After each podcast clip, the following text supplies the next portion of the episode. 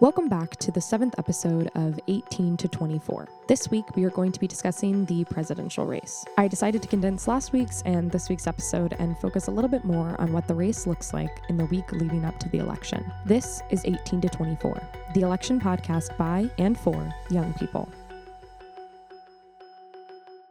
Today marks one week away from Election Day, and millions of people have already cast their votes. On Sunday, the Associated Press reported that 58.6 million ballots have already been cast, as opposed to the 58 million that were cast in all of early voting before the 2016 election. And we still have one week of early voting left. Current polling data has incumbent Republican President Donald Trump and former Vice President and Democratic nominee Joe Biden neck and neck in key swing states. The closest races exist within Iowa, Georgia, Ohio, Texas, North Carolina, Florida, Arizona, Pennsylvania, and Wisconsin. Some of those states, especially Texas and Florida, are states that were almost guaranteed to swing for Trump earlier in this election cycle. But now who really knows what will happen? It just proves that this is an election cycle where predictions could change in the next 30 minutes. The current state of American politics is so volatile that I can't even give you my honest prediction for what could happen a week from now. I can, however, give you my honest opinion on what struggles each campaign will face in the coming week.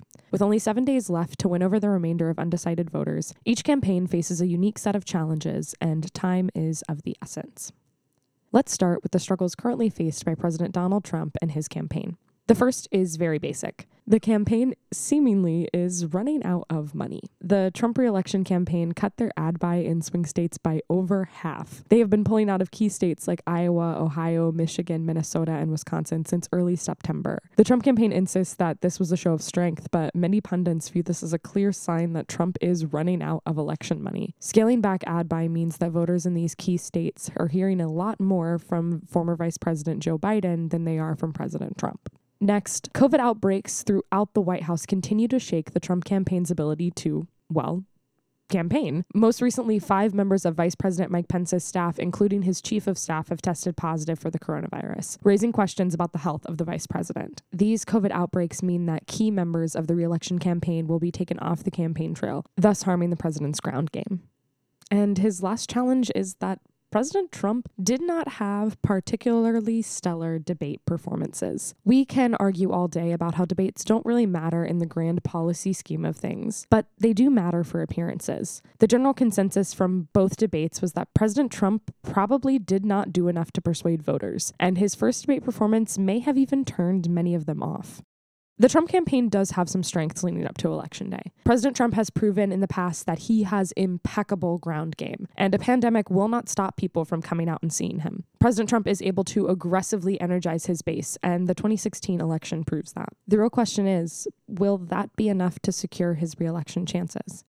Former Vice President Joe Biden's campaign faces some very different challenges going into the last week. First, Joe Biden has marketed his campaign as a campaign of compassion, caring, and, to quote the campaign directly, human decency. While those things can translate through TV and video clips posted to social media from him in 2019, it's hard to really get that message across in the middle of a pandemic where you can't connect with people. This aspect harms Biden's ground game greatly, and he must resort to making that appeal through the internet.